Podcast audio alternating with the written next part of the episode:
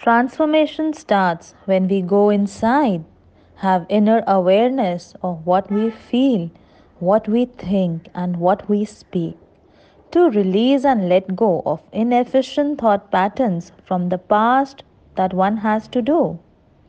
We do very simple yet effective techniques to release and let go of inefficient, unproductive, and negative thought patterns from the past by doing inner reflection and then replacing them by fresh and positive affirmations. Remember how, yes, we can do, won the Obama presidential elections.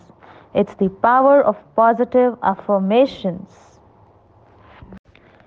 Let's be powerful and create our own world.